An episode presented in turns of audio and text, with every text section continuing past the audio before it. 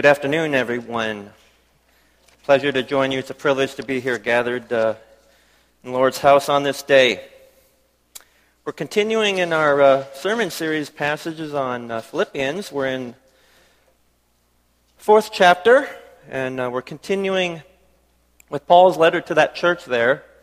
And he's uh, just kind of writing them in these last chapters as far as um, some of the people. There's some issues. We don't know exactly what's going on, but he's kind of pleading with them to agree with each other in the Lord. And he kind of does provide a foundation before he goes into like calling people out. Why are you arguing? He's trying to lay a foundation for why we should do that uh, as Christians in Christ.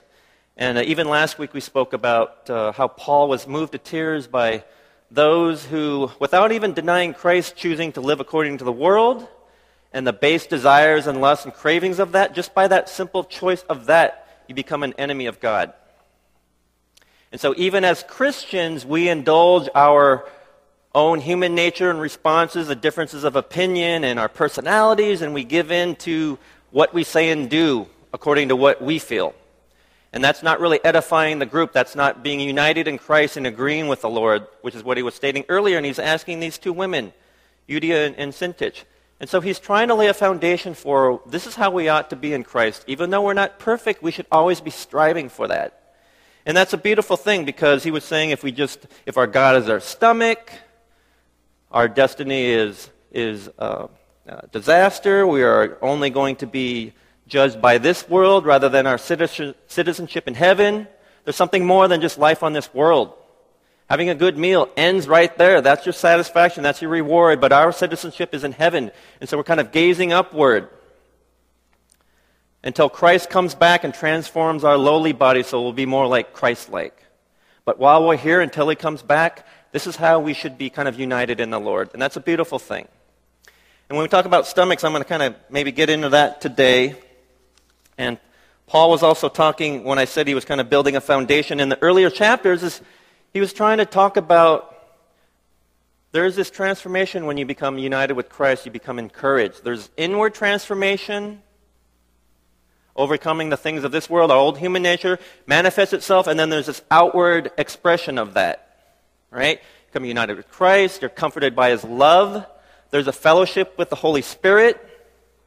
There's a change that comes about us. There's this tenderness and compassion.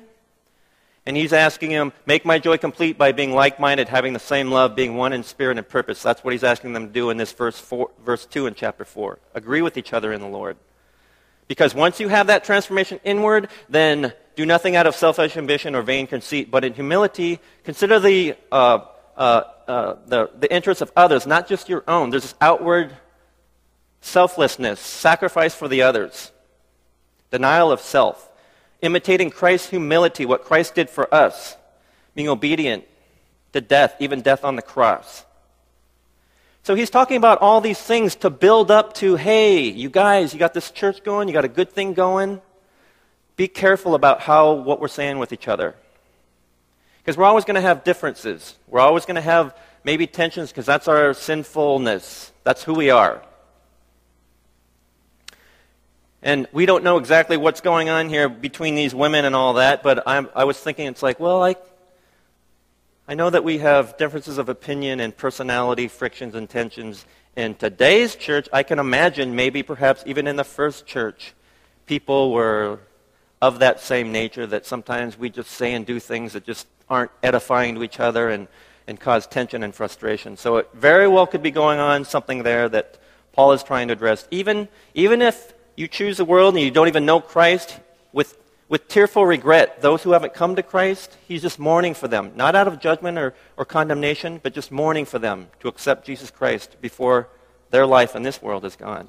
But even as Christians, he's addressing the church. You guys have some issues. Why can't we just resolve this somehow? That could be the miracle of the Holy Spirit doing that, rather than being right and arguing like I say, I'm a professional arguer. That is my want to do as far as picking fights and arguing my point and wanting to be right. But this thing, as we'll get into, that starts to just kind of wash over us. And I'll use myself as an example. But that's, I think, what Paul's kind of building up to in this final exhortation to these, to these folks. So let's go ahead and begin reading. Philippians 4, verse 2 I plead with Euodia and I plead with Syntyche to agree with each other in the Lord. Yes, and I ask you, loyal yokefellow, help these women who have contended at my side in the cause of the gospel, along with Clement and the rest of my fellow workers, whose names are in the book of life. Rejoice in the Lord always. I will say it again, rejoice. Let your ev- gentleness be evident to all. The Lord is near. Do not be anxious about anything, but in everything, by prayer and petition, with thanksgiving, present your requests to God. And the peace of God, which transcends all understanding, will guard your hearts and your minds in Christ Jesus.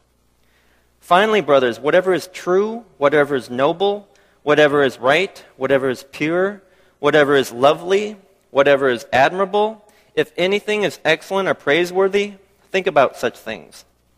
Whatever you have learned or received or heard from me or seen in me, put it into practice. And the God of peace will be with you.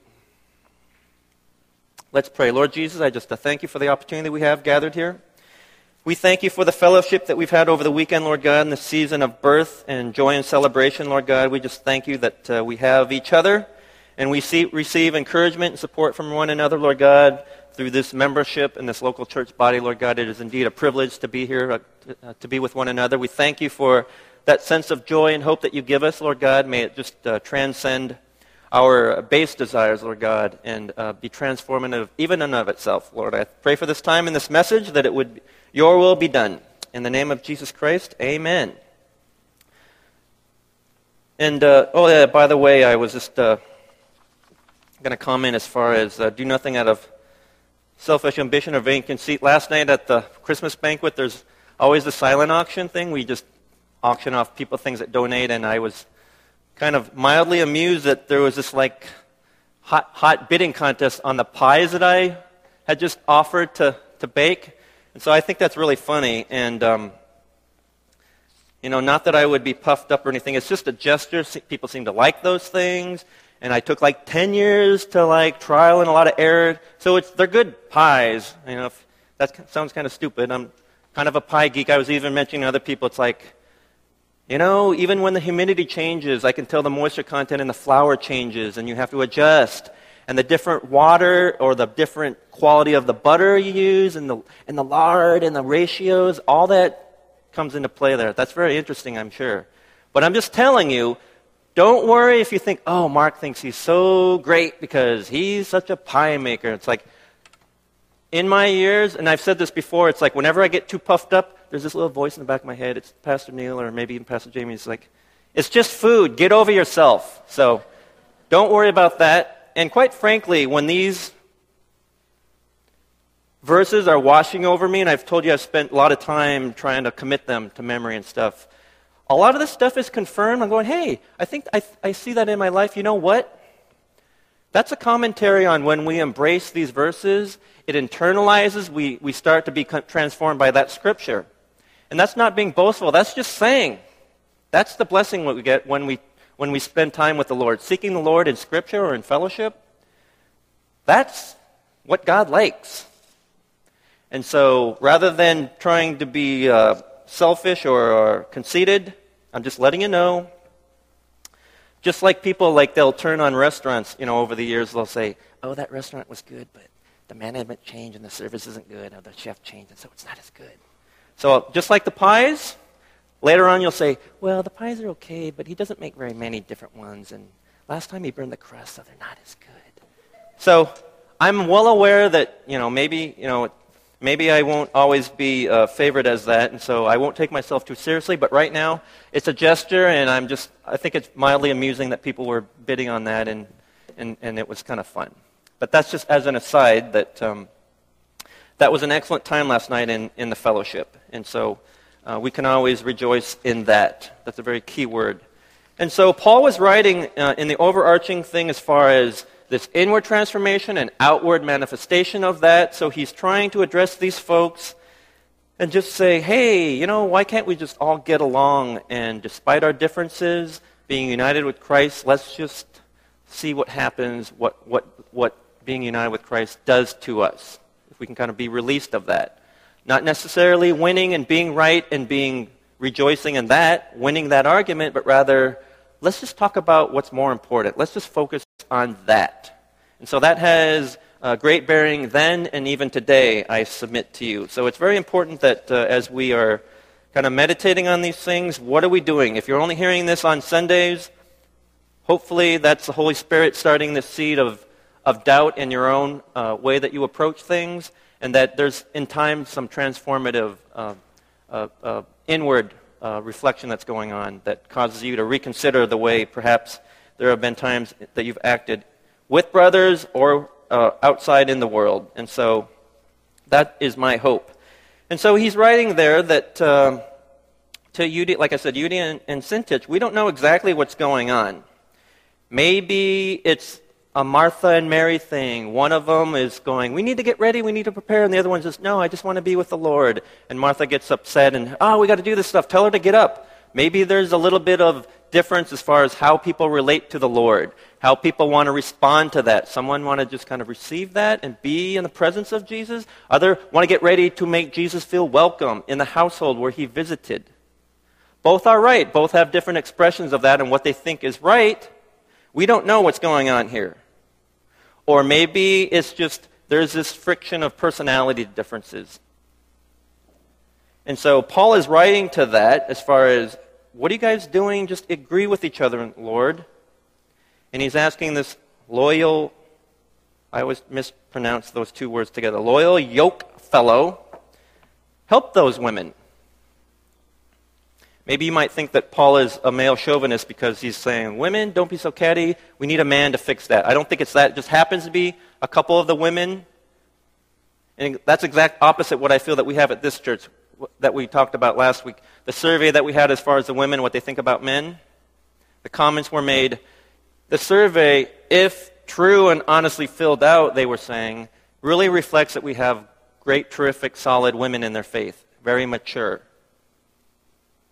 But sometimes even people mature in their faith will have differences, and so maybe we need to have other people intervene to kind of work those things out. And that's Paul, that's what Apostle Paul was trying to exhort them to do. He's not saying you're right and you're wrong, but just why can't we just let the Lord wash away and resolve that in and of itself? It doesn't say anything about let's have a debate and argument and see whose points are greater and who is more persuasive.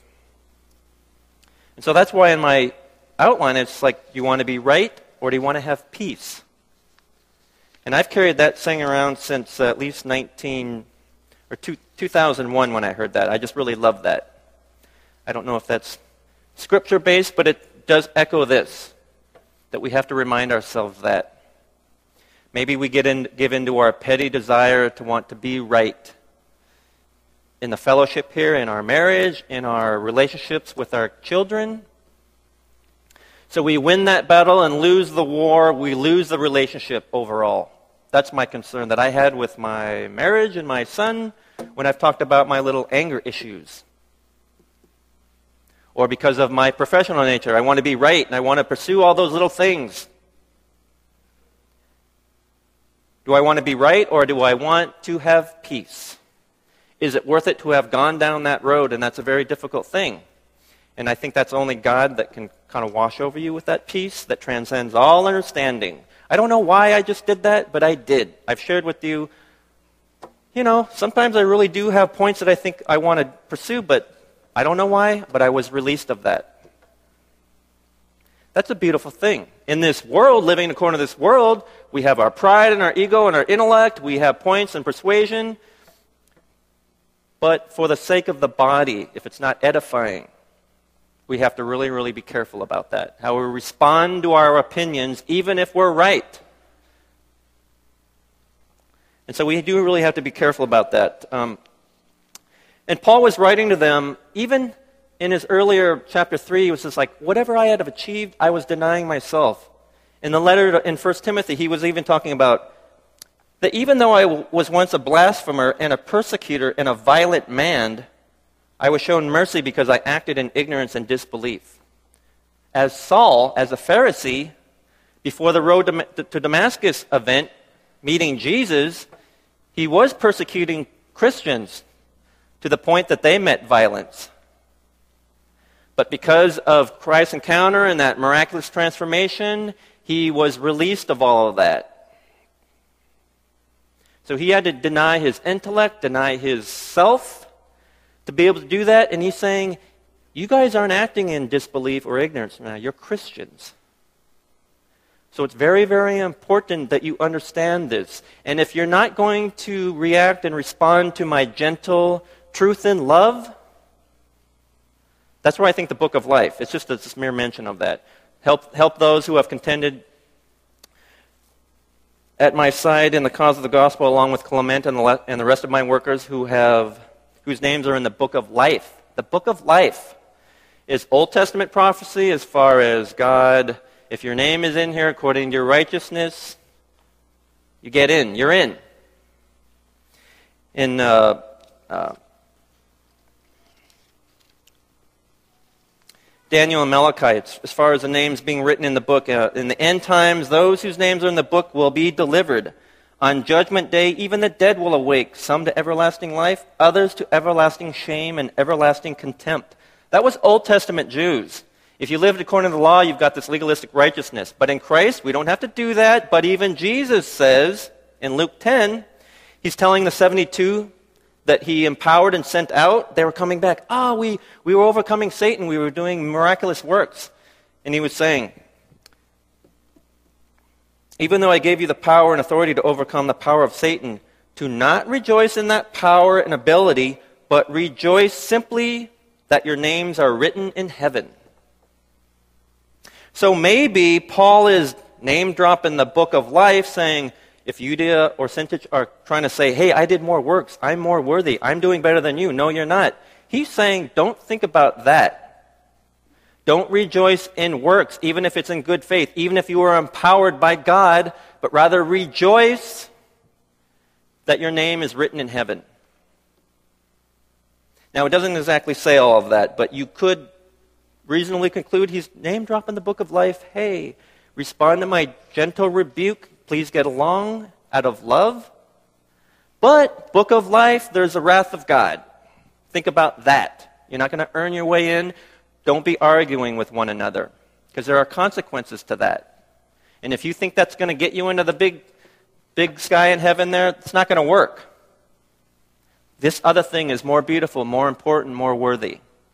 So I think that's what Paul may be trying to do on that. Because then, this next verse is the verses 4 through 7. Beautiful, beautiful verses. Rejoice in the Lord always. I will say it again, rejoice. I think that's part of the Master Life memory verses.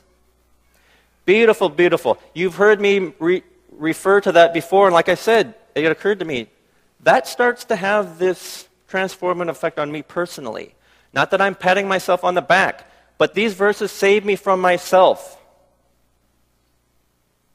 causing me to be a little bit more selfless and not so, more, so much egotistic or prideful and wanting to be right, but releasing that.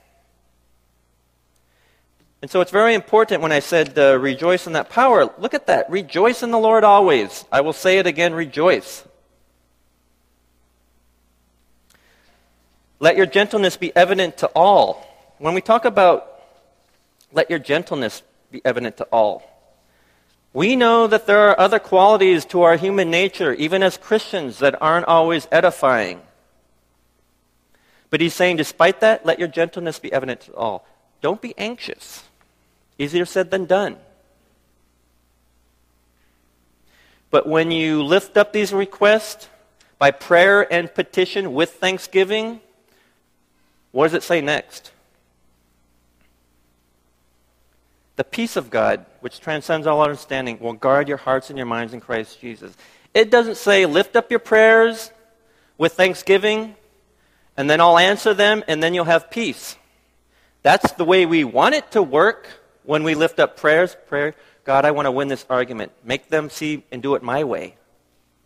It doesn't say that at all. Let your gentleness be evident to all, despite whatever anxieties or worries, even about the prayers that we may be making in good intention and good faith for ourselves or for others. It doesn't say anything about the outcome of that. God's going to hear our prayers. We pray for favor and that He would answer them. But it doesn't say, and you will get those, and that's how you will have peace. It just says, lift them up with prayer, Petition. Petition, when you write a petition, you're gathering names. That involves community. When I said I would talk about stomach, uh, last, last, uh, last month, Pastor Neil was just remarking as far as, man, everyone's like getting sick and this is happening. What's going on? And I didn't bother to say anything just because personally, I mean, I don't really care to share any of that stuff. But I'm standing up here and I think it really fits really, really well. Is about that time I was like um, getting some really abdominal pain. And that had kind of like festered for several months. And I'm a typical guy, you know, just like, well, let's see what happens and stuff. So finally it was like really bothering me, so I went into the doctor. And, uh, you know, of course, I'm sitting there and the nurse is asking, oh, so how long has this been? I'm just like, a couple months. She's like, why did you wait?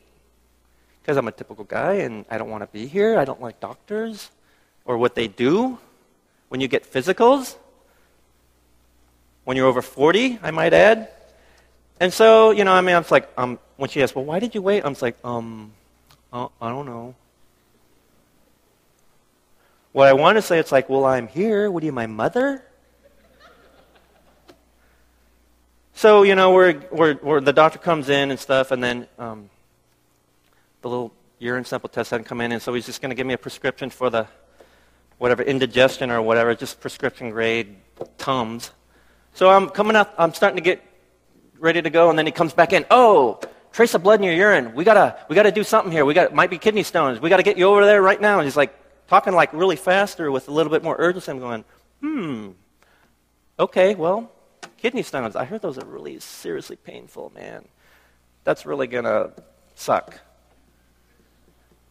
So I go across the hall and they get me in, they squeeze me in, last minute thing there, so I'm hanging out, and then it's like they're taking the little MRI thing, and later on it comes back, oh, it's not kidney stones. Oh, great, but it's that, uh, someone, we were talking about that before, I didn't bring it up. It's that Helicobacter pylori, H. pylori.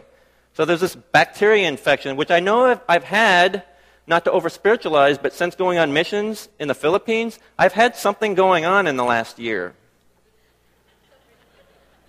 No, no, no, no, no, no. No, no, no, don't apologize for that. But just not to over spiritualize, but know something's going on. And then in this, this crisis thing we're going on, it's like, Am I worshiping my stomach? What's going on? How am I supposed to interpret this? And you know, once I get that H. pylori, what's our, what is our inclination? Go on the internet. We want to find information. Oh, it could be just peptic ulcers, but it's also differential diagnosis precursor, possibly for stomach cancer. I'm just going, okay, I'm just going to stop reading because this is too much information right now. It's just not, not good to have too much information sometimes, really. But what I'm talking about is just this sense of peace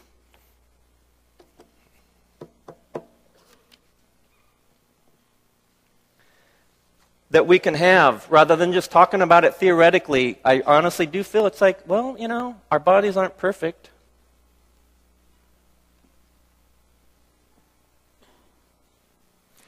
I'm a pastor, I'm a Christian. Do I really believe this? I really do think I believe that. And there's nothing going on. It probably is just bacteria that can be. Although, yes, and then this is the other thing. He gave me a prescription for uh, penicillin I'm allergic to penicillin. Ten days later, I had this nasty, nasty rat. You, if you were looking, you would have seen it was creeping up here, and it was like, oh, it was just. I'll show you some of it right now. No, I'm kidding.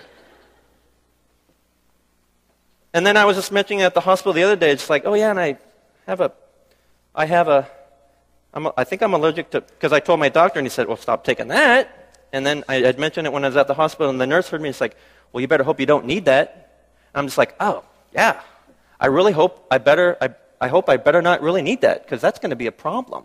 So again, all these little anxiety attacks about what's going on. I haven't gone back to the doctor yet. I'm supposed to. I don't really want to go.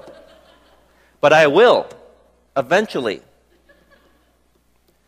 But that's what's going on as far as that. Again, Mark Costco, none of your business, no big deal. Too much information as far as the body rash. But as pastor standing up here, all this stuff is starting to wash over me. I didn't need to read this and say, and the peace of God which trans all understanding, because I've been going over that in my mind since 2007. And so, in the times of abundance and goodness, yes, we revel in that blessing, but it's the crisis points that really show whether or not that seed of faith is in rocky, shallow soil that's going to get choked off by vines and thorns, or rather, have we allowed God to transform us and give us that sense of security and peace? A peace that transcends all understanding, the understanding of this world. Again, I'm not trying to be melodramatic. I, it's probably nothing. I'm sure it's nothing. If we can find out something else besides penicillin we can take. But that for me is something that jumps out at me as pastor, I'm just offering up to you. And I think that's a beautiful thing and a demonstration of how we allow ourselves surrendering to God, that we're not following. It, it's good to be worried about one's health. Well, what about, what about my family? But there's still a sense of peace that transcends all understanding that really that really does mean that as well. Even though your loved ones may be reacting to that, hopefully there's God's going to give them peace that transcends all understanding. I think, well, at least thank God my relationship with my family is really much better than it ever was. But again, that's I'm not trying to be melodramatic or being like drawing attention, but I'm just saying these are little things in crisis that we hope as leadership, as your pastors, as your oikos leaders, that in the time of abundance, your faith is in the bedrock of Christ. Because crisis is going to happen. We know that from Dr. Shamblin. That's leadership. You're going to be sent into a mess. And life is messy. And there are all these personality differences and little tensions and little petty desires and wants that even as Christians we fall prey to and re- respond to. I'm still riding my little high because last night it was really an excellent, excellent time of fellowship. But you know what? I had that same feeling Friday night when I came home here. And that was just like drudgery, grunt work of putting up stuff in there. Those people stayed there till midnight, making that lobby beautiful. But you know what? Through that, and I've always said that there's a sense of fellowship, of interaction that we're all doing this, and there's time for that closeness and bonding. And so I felt that same type of this is just really pleasant. It's a point of confirmation about what we're talking about here. This selfless service, denial of self, of, well, I really could think of somewhere else I could be on a Friday night, certainly at midnight. But that's a beautiful thing that we can do. We can take a privilege and joy in that because God blesses that beyond our understanding. Well, why would that be pleasant? I still had that gold glitter stuff on my face the next morning. I was embarrassed because, okay, yeah, I didn't shower. That's why it's still on my face. Busted. The gold glitter from that thingy up on the ceiling. But that's a beautiful thing when we're able to do that, join together. And if there were new people doing those things, I'm hearing that people, the people that were you know, in charge of that, they didn't know what they're doing, but I didn't hear any grousing or frustration. Whatever is true, whatever is noble, whatever is right, whatever is pure, whatever is lovely, whatever is admirable. You know how I know that? Because that's a mnemonic device that I have. Tnrpla. T N R P L A. Tnrpla. That's how I know that. You go in, that's not very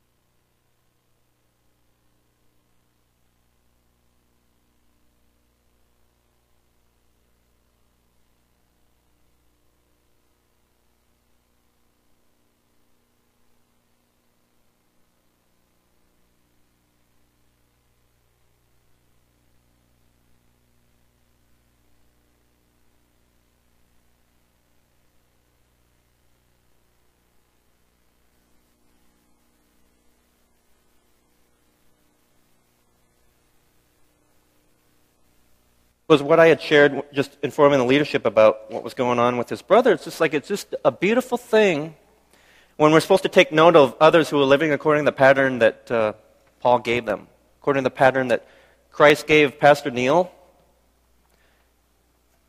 He was speaking out of love and, and, and regrettable tears about how his brother didn't know Christ. And if you were at morning prayer two Saturdays ago, you saw this kind of emo- this raw emotional outpouring of Pastor, Pastor Neil. And I've only known him not as long as all of you, but in, the, in what I was mentioning to people, I've never seen that kind of display because he is more stoic, old school.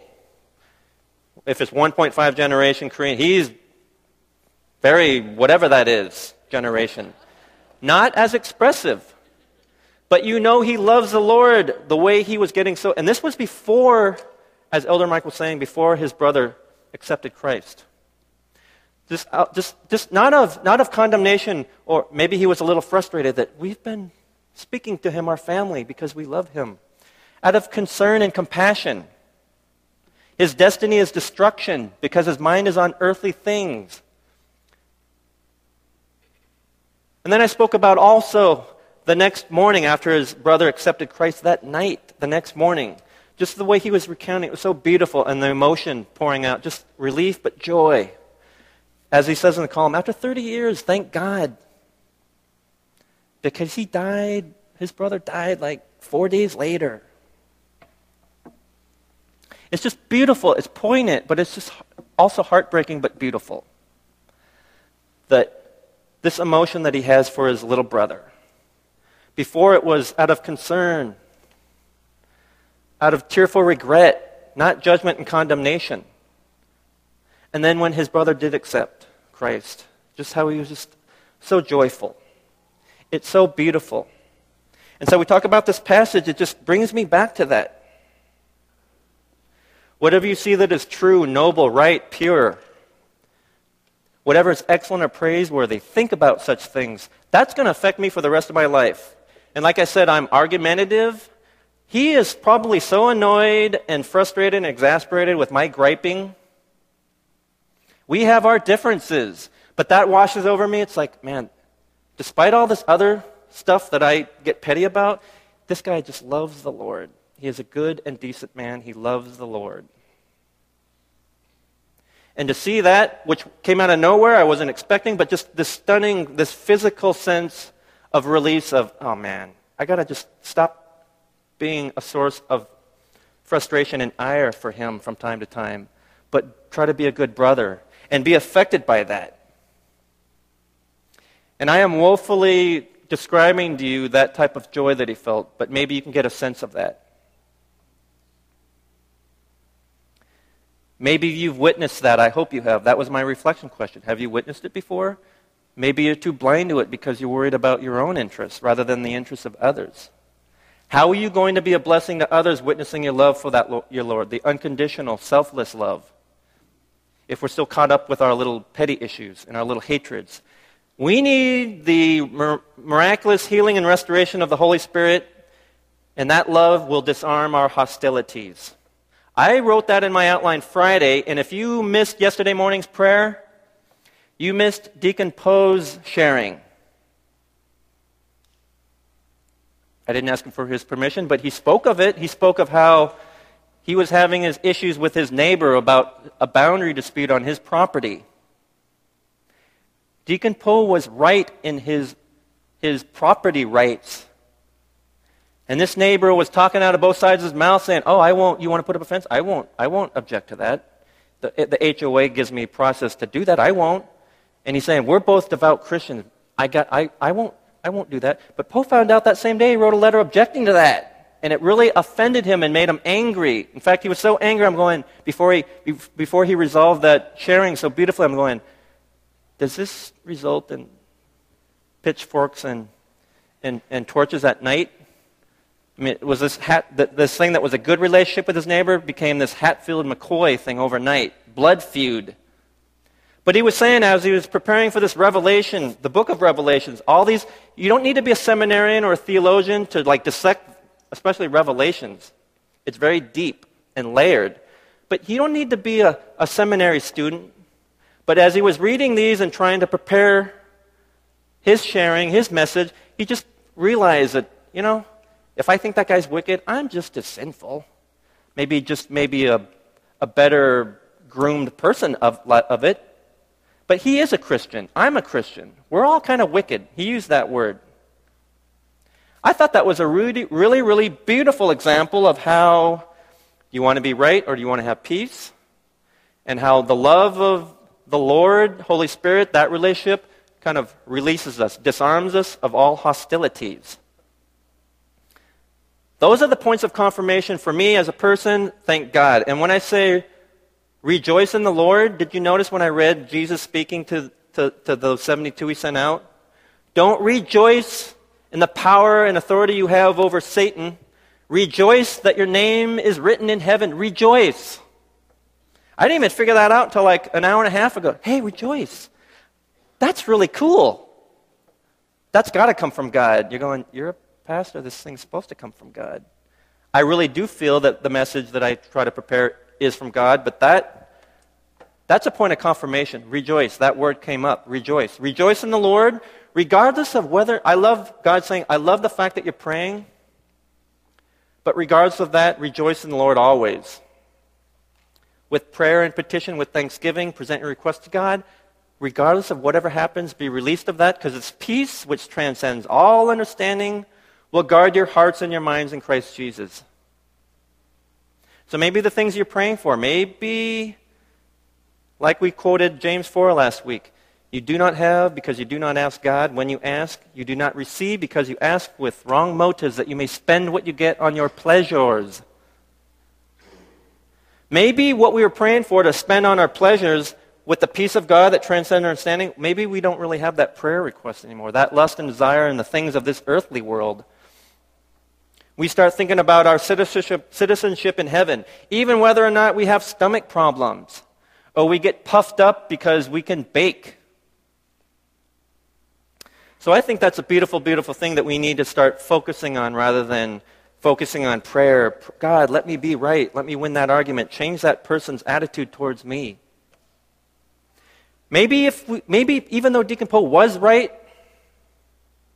he was released of that. He understood. God, Scripture poured over him, washed him, released him of that. I think that's the peace that transcends all understanding. Amen to that. And so that's a beautiful thing. And I violated the rules of sermon preaching that you bring up too many stories. Okay, I brought up all these stories, okay? But these are all points of confirmation that we know these people's lives, and you know Pastor Neil and you know Deacon Poe. Those are beautiful illustrations about what this passage is talking about 2,000 years later after it was written.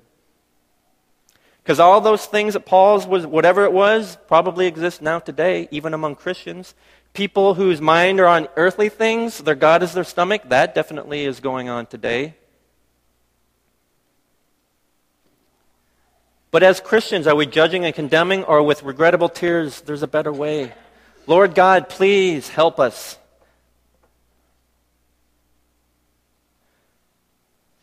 When I visited Soongchan, I'm not going to get into the private conversation we had, but he just was close. He had an intellectual, conceptual desire, understanding of, of God and who Jesus was, but he's just like, you know, I just need, I need to feel something. I need, I need some kind of sign. Not that the clouds have to part and this booming voice says, Soongchan, it is I. With you I am well pleased. He's not, he was not asking for that. But my comment to him was,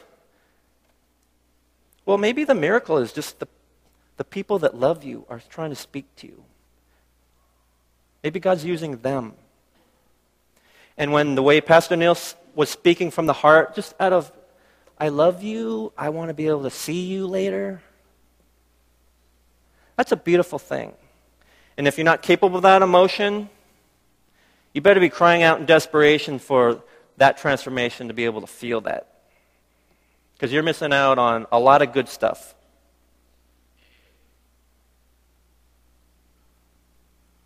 And so that was the basic message. I know I was kind of rambling. But that's the theme. Even though God loves to hear our prayers, ultimately, love manifested in us and expressed selflessly, unconditionally. Regardless of what happens, our relationship with the Lord releases us of us of our, our wants and desires, even as Christians. And there's this transformation that comes over us. So personally, all these things that are happening since June, for a reason, that we're going through this storming period, it's a beautiful thing, even though it may be frustrating or we don't feel that we have the control that we want, or it's changed and we don't like change. But these are perhaps opportunities as we're in the wilderness that we shouldn't rebuke it. As Dr. Shamble was saying, as coming from the devil, but rather it's God driving us there to make some points, to strip us down.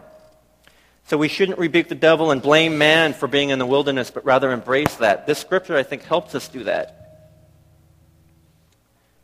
and draws away from the center, poor me. Why is this happening to me? It's like, thank you, Lord. I'm try- I have to rejoice in that. Consider it pure joy, my brothers, whenever you face trials of many kinds. That's the challenge that we have. But that's the miracle of God. The Holy Spirit allows us to do that. We don't understand that. That transcends our understanding. But if we're able to just submit to that and surrender to that, I think you are well on your way to drawing closer to God, to be used by God, to recognize all these beautiful opportunities to share your faith, to be sent out in your communities, and just feel that greater sense of being anchored in Christ rather than anchored in this world. And so that is my message to you today to please consider all those things.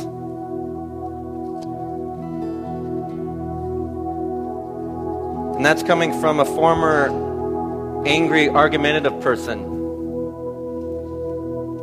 So I should be at a support group. Hi, my name is Mark.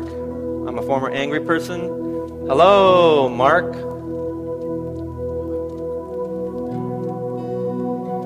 And unfortunately, I'll say it, well, I'm not argumentative for now because I'll probably go back a little bit. I'll slip a little bit and go back to being griping, argumentative.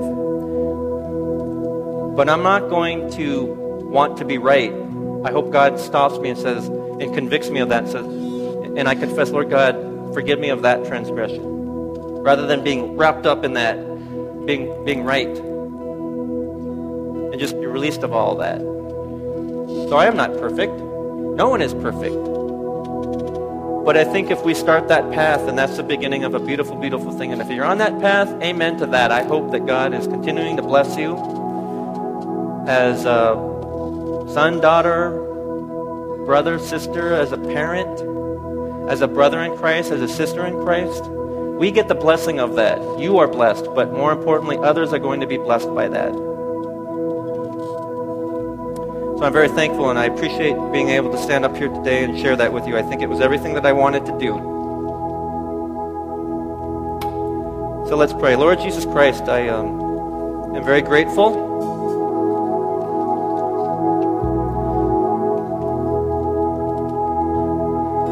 that you speak to us, Lord God, through the Holy Spirit, but also through the love that is in those that, Lord God, that you have elected to choose, whose names are in the book of life, Lord God, that you have used them to be a blessing to others, Lord God, all of us, without any particular expertise or ability, Lord God, that you have chosen us. We are not worthy of that, and yet you do, and let that just be a humbling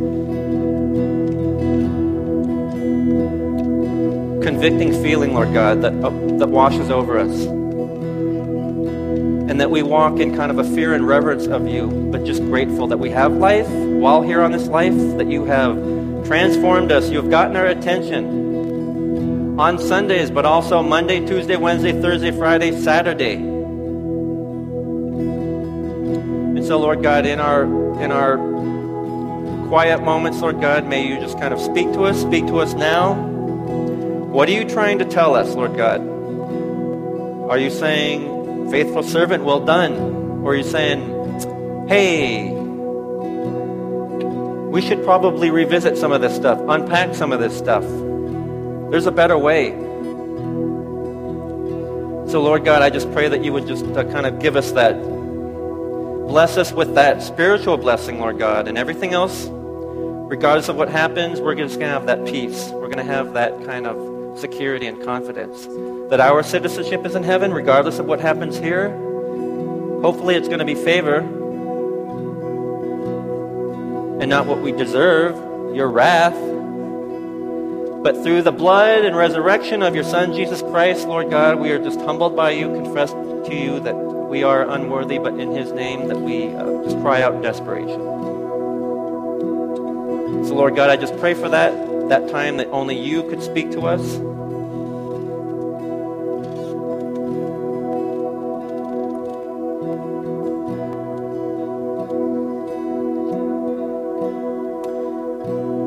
We thank you in the name of Jesus Christ. We pray. Amen. Let's sing.